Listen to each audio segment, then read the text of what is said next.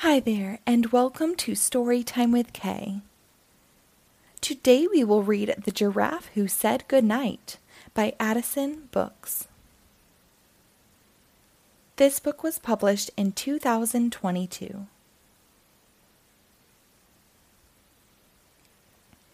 It's hard for a giraffe to fall asleep. No position is quite right. It is very tough for me to say good night. I wanted to see how the other animals go to bed. But what they did didn't work for this sleepyhead. The monkeys used their tails to sway themselves to a quiet slumber. But my tail was too short, and that rock had my number. The cheetahs would run around until they were tired. But I couldn't keep up, and that left me wired.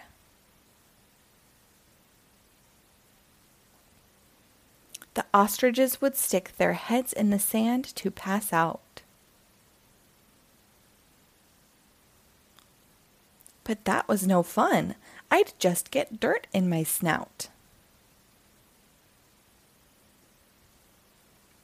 The elephants would curl their trunks and play a lullaby. But the noises they made sounded more like a war cry. The rhinos would stomp into the ground to settle themselves down.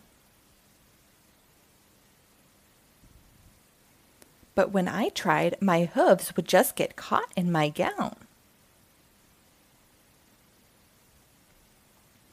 The flamingos would stand on one leg to get some shut eye. But all that pressure on one knee just made me want to cry.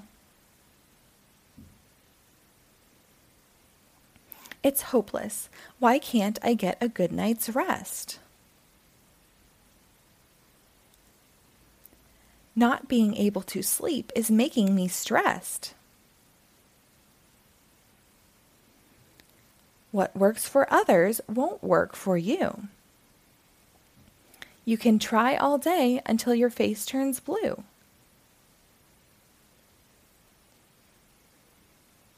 Now put on your nightcap and get under the covers. Otherwise, you might wake up all your sisters and brothers. Stretch out in your bed and let out a big yawn. We need you to sleep before the stars are all gone. Try counting sheep. One, two, three, four, and before you know it, you'll start to snore. Rest your eyes to block out the moonlight. Curl into position. Ah, at last, good night. The end. Thank you for reading along. Be sure to rate and follow my page for new episodes posted daily.